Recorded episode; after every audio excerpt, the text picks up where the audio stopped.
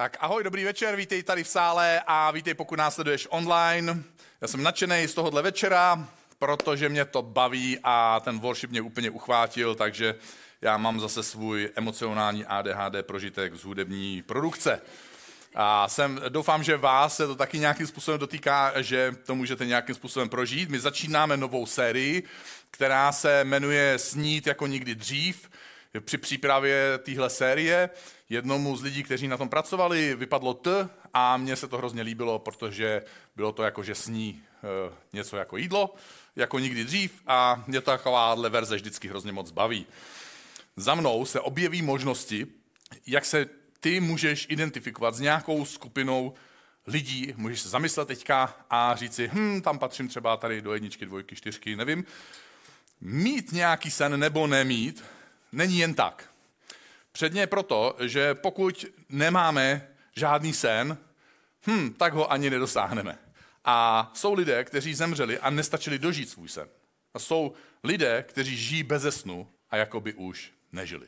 S životem, se snem a bez snu je ještě jedna potíž. Každý z nás máme svůj okruh vlivu. Někdo jsme rodiče, někdo jsme děti a máme taky vliv na svoje rodiče. Máme svoje sourozence, máme svoje kamarády, spolužáky, lidi, s kterými spolupracujeme, máme svoje sousedy, někdy něco vedeme, někdy, někdy je nám něco svěřeno, někdy na nějakým pionýrském táboře, někdy, někdy v někde v církvi. Pionýrský tábor, to je věc, to už neexistuje. Jenom, já jsem zkoušel, jako jestli tady je někdo naživu, jo?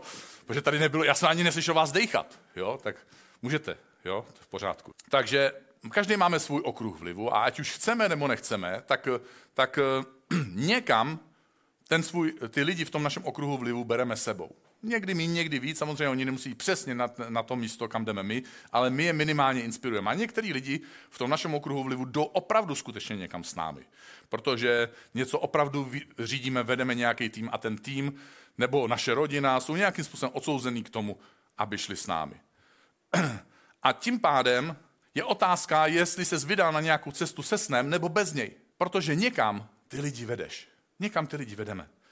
Asi největší příběh Biblii o člověku, který šel krkolomnou cestou za svým snem, je příběh Josefa, kterýmu se říká Josef egyptský. Je to úžasný příběh, pro mě je krásný v jedné věci a to je, že začíná v jeho 17 letech a končí v jeho 30, potažmo v 37 letech. Takže je to příběh mladého člověka a budu to číst tady úryvky z Bible, začnu tím prvním. Josef byl 17-letý mladík, pásl ovce se svými bratry, syny manželek svého otce, jakože měl mít manželek, jeho táta, takže pojďme to nazvat, že měli komplikované rodinné vztahy, e, jsou tady jejich jména, a Josef na ty svoje bratry chodil svému otci žalovat. Tak to je jedna zajímavá věc. Druhá, kterou hned čteme, je, že ten otec, který se jmenoval Izrael, miloval Josefa víc, než všechny své ostatní syny, neboť ho splodil ve svém stáří. Tak splodit dítě ve stáří, to jsem, nejsem úplně zas tak starý, ale povedlo se taky. A, ale nechci udělat tu chybu, kterou právě udělal Izrael, že bych miloval některé svých dětí víc než ostatní. To není nejchytřejší věc, co se týká rodičovství. A ten otec byl ještě v tom lepší a dokonce mu udělal zdobenou suknici. My budeme na konci uh, toho dnešního večera zpívat píseň, která se jmenuje Coat of Many Colors. To znamená oblečení z mnoha, pestrobarevný oblek nebo suknice. Tohle je ta Josefova suknice. Je to, je to symbol té lásky, kterou jeho otec má vůči němu. Že ho miluje tak moc, že ho chce odlišit od svých ostatních dětí. A když jeho bratři, Josefovi bratři, zjistili, že ho jejich otec miluje víc než je, tak to byli hrozně nadšení a hrozně mu to přáli. ne, oni mu to začali, začali ho nenávidět. A dokonce tak moc, že s ním nebyli schopní ani klidně promluvit. Takže u oběda, kluci, podáte mi kolínka, tak máš ty kolínka. Jo, něco takového to probíhalo. Já kdybych byl trenérem Josefa, tak bych kromě toho teda, že mám připomínky na, na, na tyho bratry a že mám připomínky na toho otce, tak bych se zeptal i toho Josefa, co máš za problém a proč se takhle chováš. Protože proč donášíš uh, a žaluješ na svoje bratry? Josef uh, prostě byl daleko od toho, aby byl dokonalý. Nevím, jak se díváš ty sám na sebe, nebo sama na sebe. Třeba dá se, odhaduju, mnozí z nás to tak máme, že se, že se necítíme dokonalí. Pak je ta druhá skupina, který se cítí dokonalý a těch se bojím skoro i víc. A, a říkáš si, já nejsem dokonalý, já nejsem dokonalá, Bůh mě nemůže požehnat, Bůh mě nemůže použít, protože jsem takovej nebo taková, jaká jsem. Bůh ale podle Bible pože, posílá svoje požehnání na dobré i zlé. Tehdy se lidi rozdělí na dvě skupiny a ta jedna skupina říká, a na to já se vždycky jako těším, až se projaví, řeknou, hm, to je nespravedlivý, on to posílá na ty zlý. A, takže ty jsi totožnil s těmi dobrými, takže ty jsi ten dokonalý. Aha, no tak to jsem rád, že jsme si to ujasnili hned na začátku. Takže my bychom někdy měli být rádi, že Bůh posílá svoje požehnání na dobré i zlé, protože někdy možná patříme do té druhé skupiny. A jsme rádi, že tehdy nás Bůh nevyloučí ze svého požehnání a že nás miluje dál a že nás přenese i přes to naše období, když jsme takzvaně v angličtině jerks. V češtině debilové. To je zajímavé, že když to řeknu anglicky, tak všem to přijde normálně, když to řeknu česky, tak se lidi... Jakože, co se stalo? Dobrý, tak eh, čeština má svoje kouzlo asi. Bůh si tě může použít, když nejsi dokonalý a když nejsi dokonalá. Protože kdyby Bůh si tě měl použít, kdyby měl čekat na to, až ty budeš dokonalý, tak by se taky mohlo stát. Nebo kdyby vůbec hledal někoho a čekal, až se objeví někdo dokonalý, tak by se taky mohlo stát, že by se nikdy nedočkal. Když ti Bůh dá sen a nejsi dokonalý, tak s tebou ten sen něco udělá. Udělá primárně dvě věci. Ten sen se začne projevovat v tvojem jednání, v tvojich činech a nějak tě to začne uvnitř měnit. A ta druhá věc je, že těž, když máš takovýhle nějaký silnější sen, tak těžkosti na tvojí cestě se nestanou nepřekonatelnýma překážkama, ale příležitostma nebo jenom prostě věcí, kterou chceš překonat.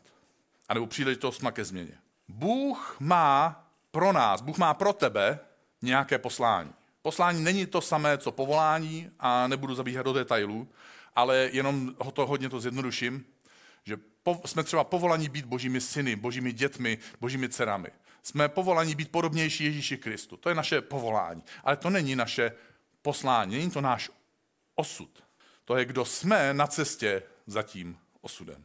Když tady na lodi se seznamuju s novým člověkem, tak samozřejmě já se optám, jako třeba s kým se tady zná, odkud je a snažím se trošku pochopit jakoby jeho současnou situaci. Ale současně, zvlášť pokud ten člověk není věřící, a já to zjistím hned na začátku, protože jsem drzej a hned se ptám, když zjistím, že ten člověk není věřící, tak mě napadne úžasná myšlenka. Protože si říkám, hm, možná, že za 10, 12, 13 let z něj bude kazatel, nebo zpěvačka, nebo, nebo matka, nebo, nebo dosáhne nějakýho úžasný, nějaký úžasný věci pro Boha ve svém oboru, ve kterým pracuje, funguje, ve kterém studuje. Někdy se mi to podaří. Já věřím jedné věci, že když Bůh se podívá na tebe, tak kromě toho, že vidí, kdo jsi, kde seš, jak se teďka cítíš, co právě teď prožíváš, jaký traumata, bolesti nebo zátěže, jaký selhání, v čem jsi nedokonalý, co všechno si v sobě neseš v tenhle okamžik, tak současně tě vidí jako člověka s tím osudem v budoucnosti. My milujeme pozitivní příběhy, aspoň v téhle části světa většinou milujeme pozitivní příběhy. Oni eh, třeba většina z nás miluje hollywoodské filmy nebo filmy, které jsou postaveny na hollywoodském základním systému, který se podobá našim českým pohádkám taky mimochodem. Takže to není jako, že jsme zblbli z Ameriky, ne, my jsme zblblí byli předtím a pak přišli američani a řekli jsme si, hm, to zní hrozně podobně.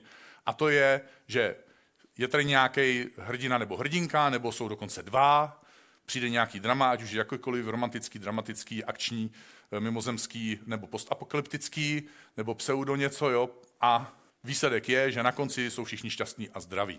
Pak, pak, je, pak jsou takový ty korejsko-japonský příběhy, kde jeden umírá, v lepším případě oba, a v úplně nejlepším případě jeden umírá, ale to si myslí jenom ta druhá osoba, on ve skutečnosti neumřel, ona se zabije, protože o něj přišla, eh, on to zjistí, že ona se zabila, protože si myslel, že on je mrtvý a je z toho nešťastný a zabije se taky. Takže to je úplně třetí ultimátní level tohohle korejsko-japonského eh, systému eh, pozitivních příběhů a my jsme z tohohle jakoby kusu země koule, my máme rádi pozitivní příběhy. Naši hrdinové přežívají, dokonce já budu stereotypní, Vím, že nemáme rádi stereotypy, ale co se dá dělat, někdy jsme, protože existuje určitá skupina diváků a nejsou v té skupině ženy většinou. Když běží film, kde chlap, který mu spadla do vody pistole, zastřelí 18 jiných, který na ně střílejí kulometem. Vyhraje to všechno a ještě oddělá tank. Takže eh, my máme rádi pozitivní příběhy, obdivujeme lidi, kteří dosáhli nějakého úspěchu, citujeme úspěšní lidi, citujeme lidi, kteří něčeho dosáhli, úspěšní sportovce, podnikatele, herce. Citujeme víc než Bibli, protože vlastně neznáme Bibli, takže, bychom, ehm, takže nám jako ne, nemůžeme citovat něco, co neznáme. Proto vám doporučuji, zkuste si přečíst Bibli. Hm, budete překvapený. Je tam spousta věcí, které chytrý lidi říkají, myslíme si, že to je z jejich hlavy a oni to možná četli v Bibli. Podobně my můžeme v Bibli obdivovat Josefa. Ten Josef egyptský dosáhl úžasného úspěchu, budeme o něm v téhle sérii mluvit a dneska ho zmíním. A obdivujeme často, zvlášť my věřící na něm, to, jakým způsobem si ho Bůh použil, protože se stal v podstatě veličinou v Egyptě. Proto má přívlastek egyptský, ačkoliv se v Egyptě nenarodil. Ale my rádi máme sklon Zvlášť když posloucháme na nějakých motivačních setkáních nějaký příběhy, tak eh, ty řečníci a autoři knih mají občas sklon vynechávat ty těžké období svého života a jenom říkají, no já jsem byl takový, teď jsem takový, hurá, hurá. A vypadá to jako, že to šlo jenom prostě nahoru a nikdy tam není žádný životní pokles nebo těžkost nebo těžší příběh. Za mnou se teďka objeví Josefův příběh s jeho úspěchy a s jeho pády. Bůh na začátku dává Josefovi sen, ale ten sen není jeho osudem. To je něco, co si dneska vysvětlíme. Bůh mu nelže, ale současně ten sen, který Bůh mu dává, není ten osud, ke kterému ho Bůh na konci dotáhne. A mezi tím snem a tím osudem uběhne 13, potažmo 20 let. A během těchto 13 let se v Josefovi něco odehrálo a něco změnilo, když prošel těma zkouškama. Bůh ti nikdy neukáže osud. On ti nikdy neukáže ani celý ten příběh, který tě vede k naplnění tvojeho osudu. Bůh začíná snem, něco do tebe vloží, nějakou touhu, nějakou vášeň pro něco, nebo vášeň, protože něco nechceš. Že se nemůžeš dívat na to, jakým způsobem se eh, jedná s ženama, které byly zneužitý. A začneš za to bojovat. Nebo cokoliv jiného. Někdo může mít vášeň pro uctívání Boha. Někdo má vášeň pro poradenství, to není úplně můj třeba obor. Někdo má vášeň být učitelem. Někdo má vášeň být třeba sportovním hrdinou. Taky není můj příběh. Ať už je jak tvoje vášeň jakákoliv, tak tvoje vášeň, pokud je opravdová, pokud je jenom trochu hlubší, tak ona tě přivede k činu. Začneš něco dělat. Ale když něco začneš, pak se dostaneš do situace, kdy budeš jako Josef. Josef totiž neměl ani shine o zkouškách, který ho čekají. Kdyby Bůh Josefovi ukázal cestu, kterou musí, bude muset Josef projít, tak by pro Josefa bylo mnohem, mnohem těžší se natchnout, proto se na takovou cestu vydat.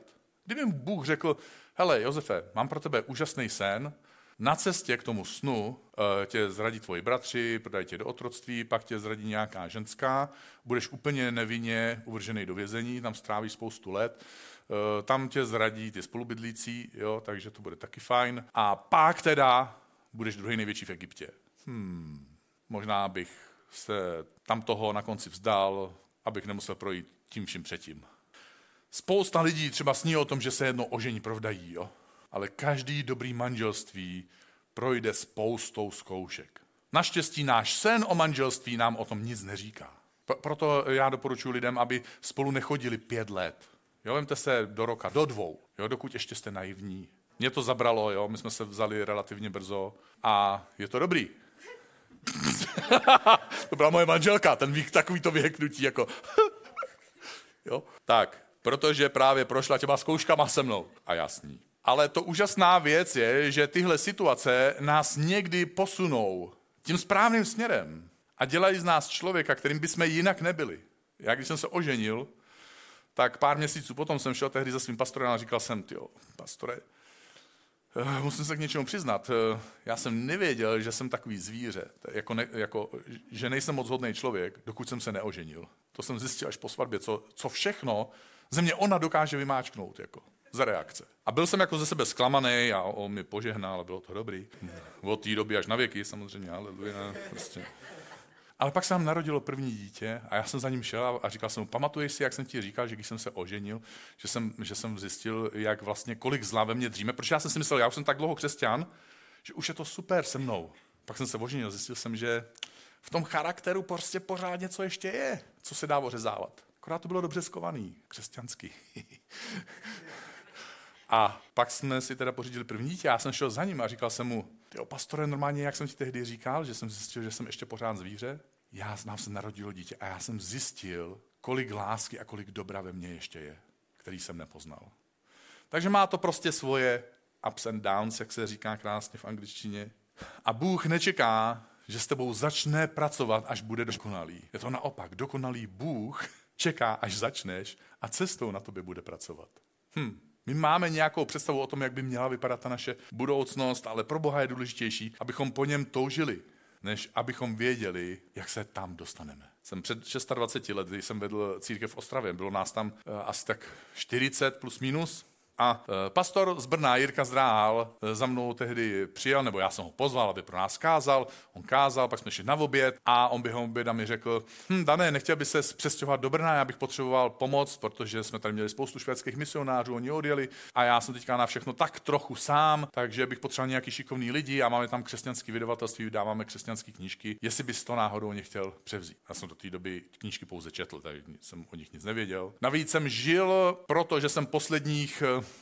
11 let jsem se stěhoval do šesti měst, abych tam založil nějakou skupinu, s kterým možná bude nebo nebude církev. Takže, takže jsem měl tuhle velkou vášeň v sobě a říkal jsem si, hm, pro, pro všechno na světě po 11 letech, když zakládám církve a vedu církve a teď jedno zrovna vedu, navíc je to tak čerstvý, že je to ve stavu, že když odejdu, tak zatím nemám nikoho, kdo by to po mně převzal, jestli to nejspíš rozpadne. Proč bych pro všechno na světě, potom všem, co jsem prožil, pro co jsem žil, pro co jsem měl vášeň a mám vášeň a pro co teďka žiju a vlastně můžu to prožívat plnýma douškama, proč bych to měl opustit? Navíc mám pocit, že to Bůh po mně chce, abych tohle dělal. Proč bych to měl opustit a začít dělat nějaké knížky? Takže jsem neměl úplně vnitřní soulad s touhle myšlenkou.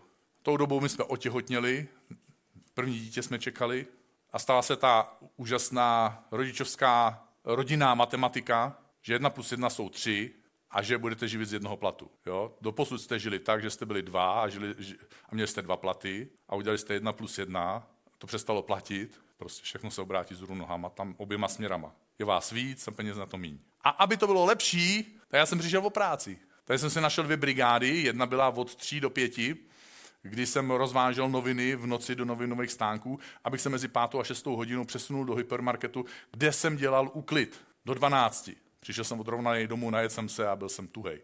Až do večera, abych mohl jít zase na brigádu. Aby to bylo dokonalý, tak eh, jsem tam uklízel spolu s dalšíma lidma. Světe div se, já jsem dělal tak zajímavou práci, že vedoucí mojí směny jí chtěl dát nějakému svému známému. Eh, takže mě pomluvil u svého šéfa a ten mě na, na hodinu propustil. To byl takový hrozný pocit křivdy, protože já, když jsem uklízel, já jsem to neměl moc rád, to uklízení, ale říkal jsem si, potřebuju peníze, takže budu pracovat a jak mě to nebavilo, tak občas mě napadávala takováhle uh, smělá myšlenka, já budu uklízet, jako kdyby Ježíš si dneska měl přijít koupit mlíko. Jo? Ať prostě ten Ježíš řekne, dneska je tady krásně vytřený pod tím regálem s mlíkem.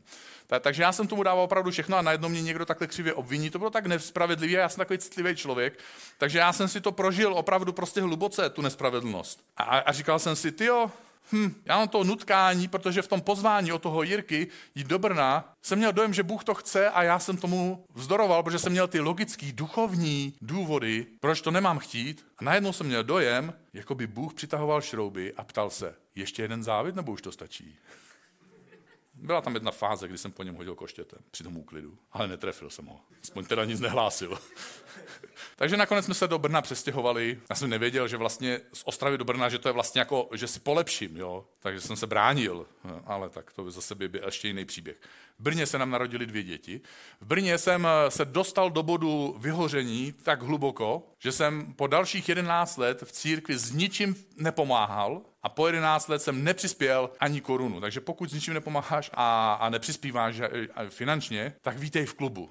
Vítej v mém klubu. A jestli, jestli jsi v tomto stavu dva roky, super, máš ještě 9 let. Za mě minimálně 9. Já jsem prostě do církve chodil, já jsem byl takzvaný zahřívat židle. To bylo moje hlavní křesťanské povolání, jo? aby ta židle prostě se jednou za týden na 45 minut zahřála. Řeknete, no, tady strávím hodinu, no ale čtvrt hodiny stojíš u worshipu, jo? A během toho, já jsem během tohohle období těch 11 let, já jsem se zadlužil tak úspěšně dobře, že splátka mojeho, měsíční splátka mojeho dluhu byla větší eh, než úrok, který ten měsíc naběhl. A já měl pocit, že jsem něco minul. Ale Bůh se mnou neskončil. A Bůh s tebou neskončil, ať už seš kdekoliv. ať už se cítíš jakoliv, ať už je to těžký jakoliv, Bůh s tebou neskončil. Chci ti říct, že nemůžeš skončit dřív, dokud Bůh s tebou neskončí. Dokud Bůh něco neudělá skrze tebe a Bůh neudělá něco skrze tebe, dokud neudělá něco v tobě.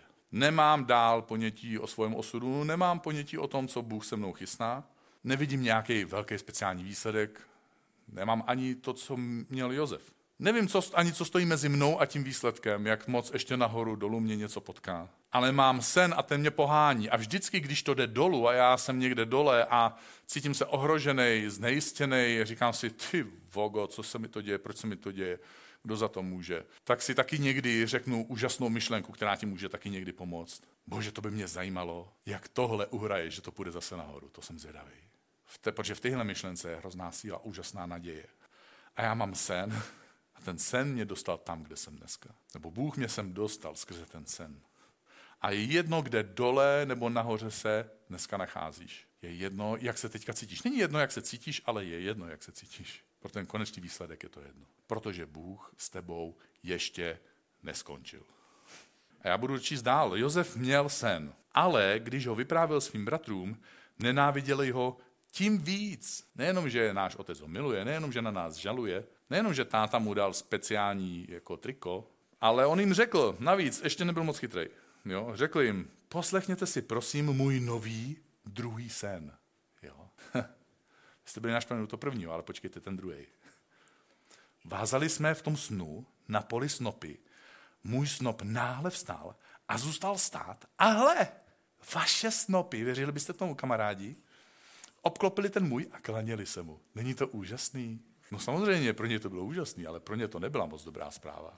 Jeho bratři mu řekli, ha, tak ty bys nad námi chtěl královat. Hmm, ty bys nám chtěl vládnout. A tak ho milovali víc než předtím. Nenáviděli ho víc kvůli jeho snům, ale nejenom kvůli jeho snům, ale kvůli jeho slovům. Nejenom, že Bůh mu dal sen, ale on z toho snu si vytěžil píchu. A navíc byl tak málo chytrej, že jim to všechno pěkně vyblinkal do talíře. A oni za ty svoje talíře byli hrozně šťastní. Josef vyprávěl svoje sny lidem, kteří nemohli za žádných okolností jeho sen pozitivně přijmout. Josef byl namyšlený 17-letý teenager, který se radoval z toho, že se mu ostatní budou klanět. Haha. Všichni, kteří ho šikanovali, ponižovali, dívali se na něj z patra, byl natolik málo chytrý v té svojí namyšlenosti, že to řekl svým bratrům. Možná není nejchytřejší prozrazovat každému svůj sen, protože lidi ti začnou vysvětlovat, proč ti to nebude fungovat. A v 90% případů ti řeknou, nebude to fungovat, protože seš to ty. A připomenou ti všechno, v čem nejsi dokonalej. jako bys to dávno nevěděl. O pár tisíc let později Bůh dal sen jinému teenagerovi, jmenovala se Marie, a ona se dozvěděla, že se stane matkou Mesiáše, který zachrání celý svět a kterému se bude klanět celý svět. A budu taky číst z Bible.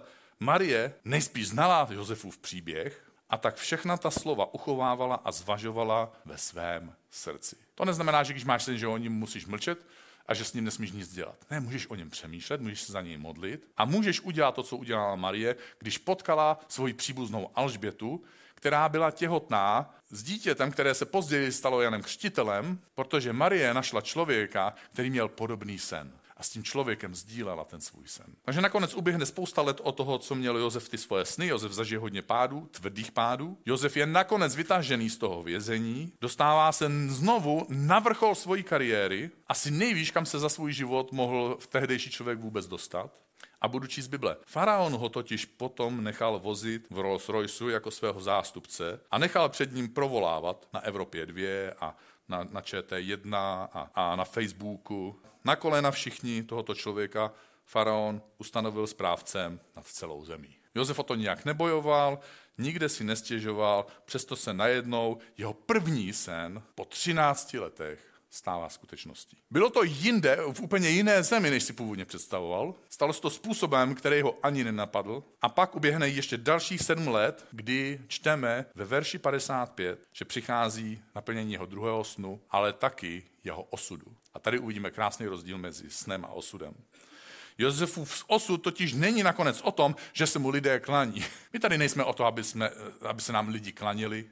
Jsme to my, kdo se klaní Bohu Ale pojďme si to přečíst. Po světě se rozmodl hlad a začala hladovět i celá egyptská zem a lid volal k faraonovi o chléb. Faraon řekl všem egyptianům, lidičky, nemám odpověď, jeden člověk ji má, je to Jozef, jděte za Jozefem. A udělejte cokoliv, vám řekne. Tomu říkám rezignovat na, svoje, na svoji autoritu. Josefovým osudem, na rozdíl od jeho snu, bylo zachránit Egypt jeho vlastní rodinu od smrti hladem. Ale jeho původní sen nebyl o tom, že se za, stane zachráncem lidí, kterým bude hrozit tahle smrt hladem. Bůh ti dá sen a začne s tvojí vášní, ale na cestě, na kterou tě, se vydáš, tě postrčí ke svému osudu. A vůbec mu nevadí, že nejsi dokonalý a že nejsi dokonalá. Ale aby Bůh mohl nakonec pomoct Josefovi k tomu osudu, tak s tím, že někdo nebyl dokonalý, musel něco Bůh udělat. A budu to číst. Když totiž Josef kdysi dávno vyprávěl otci a bratrům svůj druhý sen, otec ho především okřikl, co jsi to měl za sen? To se ti já s tvojí matkou a bratry máme klanět k zemi? Bratři na něj žádlili, ale jeho otec o tom všem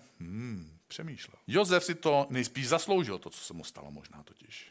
Současně ho to ale hrozně zranilo. A mnoho lidí si i dneska nese nějaké trauma z dětství. Na cestě za božím snem budeš muset čelit svému traumatu. Něčemu, co tě bolí, někde, kde prožíváš nejistotu, nebo někde, kde máš píchu. Protože my lidé máme sklon ke dvou extrémům a Martin Luther řekl krásnou věc. Ďáblovi je jedno, na kterou stranu z koně spadneš. Ta, ten, ta jedna strana, kterou můžeme spadnout, je, že jsme pišní, jsme pišní, protože máme úspěch, protože se nám dostalo od nějakého uznání, protože jsme se mohli nějak realizovat, máme ten pocit seberealizace, já jsem to udělal, protože jsme hrdí, že jsme překonali nějakou rodinnou slabost a jsme lepší než zbytek naší rodiny, protože máme třeba tvůrčí úspěchy, jsme umělci a něco se nám podařilo, jsme slavní, a protože se daří našim dětem a my jsme na to hrdí a jsme lepší než ti druzí rodiče. Jo, jo. Někdo z nás dokáže překonat závislost, to je krásná věc, ale můžeme na to být pišní a to už není krásná věc protože jsme se společensky angažovali a pomáháme, jo, vedeme nadační fond, přispěli jsme na sbírku, jo, tamhle, tamhle, tudle, tamto. Hm, já jsem ten, co pomáhá. To je hezký, že pomáháš, ale neroztrubuj to sobě tolik zase. Oblíbená pícha v církvi třeba je, protože na rozdíl od těch neduchovních, my máme duchovní zážitky a prožitky.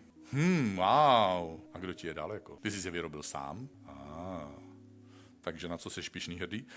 také často snadno padáme na druhou stranu, to zase s našimi pocity méně cennosti. Máme to eh, před chvíli zmíněný trauma, který si neseme z dětství třeba.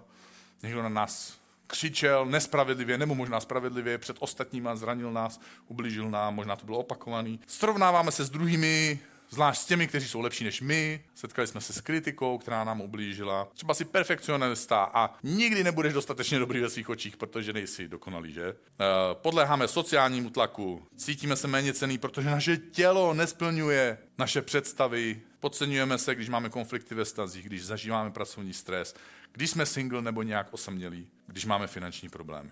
O mně se ví, že si nepamatuju věci. Navíc se o mě ví, že některé věci si spletu jsem včera jel na akci, kde jsem měl převzít symbolický ček v hodnotě 4 milionů pro hladové děti po celém světě, kteří žijou v nejchudších částech světa a pro české děti, kteří žijí v nějakých ústavech. Protože vím, že jsem chaotik a že občas udělám chybu, tak jsem vyrazil s hodinovým předstihem. Jedu půl hodiny přes město, abych někam dojel. Říkám si, hm, eh, to je dobrý, tady je překvapivě docela dost místa za zaparkování. Což mě ještě nečuklo jako varování, že když tam hodně místa za zaparkování, že na té velké akci asi je málo lidí. Tak jsem si řekl, mám půl hodiny čas, tak si ještě vyčistím zuby, jo. To mi netrvá dlouho, takže jsem to udělal, šel jsem tam v tom, v tom foaje, v tom eh, toho hotelu kde je rozbočka do hotelu a do té do konferenční části, si říkám, hm, tady se nepohybují žádní lidi. Tehdy mě to trklo, proč bylo volno na parkovišti. Tady nejsou žádní lidi.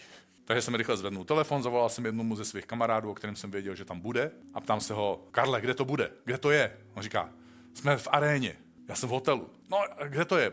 Je to tam a tam. Takže honem zpátky do auta, cestou ťukám, že jo, adresu do, do navigace 30 minut. Takže říkám, budu tři minuty pozdě, ale třeba jako šlápnu na to jo, a seříznu to. A to seříznu, já jsem měl tak rychle, že jsem to seříznu. Navigace říkala 30 minut, to dal za 27. Jestli mě teďka slyší nějaký uh, kamery, které mě včera nevyfotili, tak mám teďka problém. Jim se podařilo ušetřit během toho, během té akce několik minut a oni začali to oznamovat trochu dřív. A já jsem byl sedm minut od cíle a, a já jsem měl ty lidi jako na, napřímo v tom telefonu, aby jsme byli propojení. Říkají, eh, Dané, ten řečník už je na pódium, teď říká tvoje jméno a říká, že už parkuješ, akorát, že nevíš, že už parkuješ za sedm minut. Takže já jsem přijel o sedm minut později, celé to předání proběhlo bez, bez mě. Já jsem tam přišel a dva půl tisíce lidí věděli, že Daniel Skoka nedorazil. Taková amba, taková ostuda, to mě fackuje, ty ještě teďka. V dětství jsem ve škole nikdy neod, nedokázal před třídou odříkat básničku, já jsem vždycky stuhnul a prostě jsem ztratil koncept toho, co mám říct, ty slova se vypouři, vy, vykouřily z hlavy. Takže do dneška já mám ty kázání napsané na papíru slovo od slova, já mám to tady čtu. Říkáte si, to, to tak nevypadá. No, to je, tomu se říká dramatický přednes. Dělám to 10 let. Trošku jsem to vypiloval, jo. Mám svoje problémy a mám dost občas, to občas je dost často, za co se stydět. Taky mám svoje sklony k píše. Někdy si toho dokonce i všimnu, pak hanba fackuje, když se jdu modlit. Ale nechci dovolit pocitům, který provází moje problémy, aby mě zastavili za mojím snem. A tohle bych tě chtěl pozvat dneska. Nedovol svojim pocitům, z toho, kdo seš, nebo kdo nejseš, z toho, co se ti nepovedlo, nebo z toho, jak úžasný třeba někdy seš. Prostě nedovol svým pocitům spíchy nebo méně cenosti, aby tě zastavili na cestě za snem, který ti Bůh dal. Americký herec Denzel Washington kdysi řekl, modlím se, abyste si všichni dávali před spaním pantofle daleko pod postel, abyste je ráno museli hledat na kolenou. A když už tam takhle budete, děkujte Bohu za milost, milosedenství a porozumění. Protože všichni jsme ztratili Boží slávu, každý z nás bez rozdílu. Tohle je krásná příležitost, kdy, jestli chceš, se můžeš se mnou postavit, protože bych se s tebou rád modlil. Zkus si položit tuhle otázku. Jaký jakou vášeň nebo sen mi Bůh dal.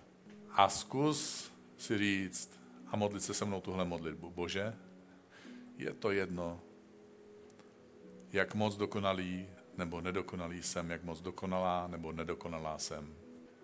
Děkuju ti, že mě miluješ unikátním způsobem a že mi dáváš to pestro, tu pestrobarevnou suknici, kde všechny ty barvy symbolizují různé podoby a projevy tvojí lásky. Kdy jsem tvoje dítě, kdy jsem očištěný, kdy jsem posazený po boží pravici, kdy jsem dokonalý ne proto, kdo já jsem, ale dokonalý proto, kdo Ježíš je, když jsem přijatý, když jsem poslaný, když jsem zmocněný, když jsem naplněný tvojím duchem, když jsem proměňovaný tvojí láskou. Bože, ta vášeň a touha ten sen, který si do mě vložil, dávám ho tobě do rukou.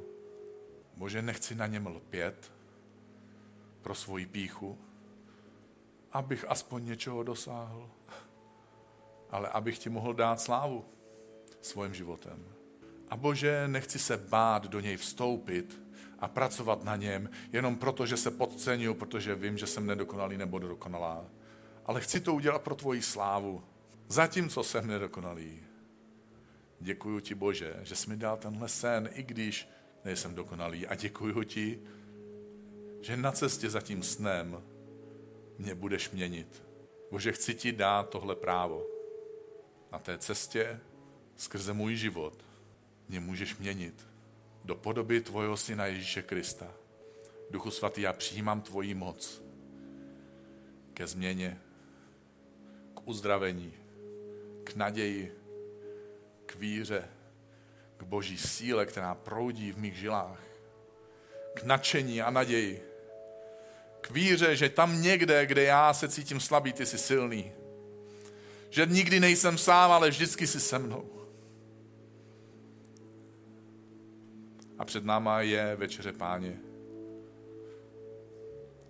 Takže seš pozvaný a pozvaná k tomu, aby si vzal tady vepředu chleba a víno a aby jsme si mohli stvrdit a potvrdit, že ta večeře, je, zatímco to znamená spoustu věcí, že jedna z těch věcí znamená, že sedím s tou druhou osobou u jednoho stolu a že jsme si blízko a že ta osoba, my křesťani se někdy modlíme, bože, modlím se za tvoji přítomnost, ale Bůh si někde modlí a říká si, já jsem přítomný, můžu se modlit za tvoji přítomnost, mojí přítomnosti.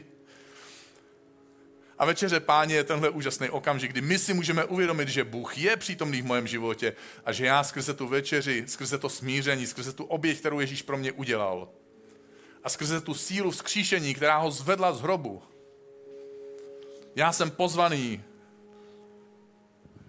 být s Bohem v jeho přítomnosti a uvědomit si, že ho nemusím hledat, ale že je to on, kdo hledá mě a že v tuhle chvíli můžu vědět, že on je tady se mnou uprostřed mojich starostí, uprostřed mojich bolestí, uprostřed toho, když jsem nahoře, uprostřed toho, když jsem dole. Takže pojďme vzít tuhle večeři páně pojďme zpívat tuhle píseň, protože je to naše modlitba.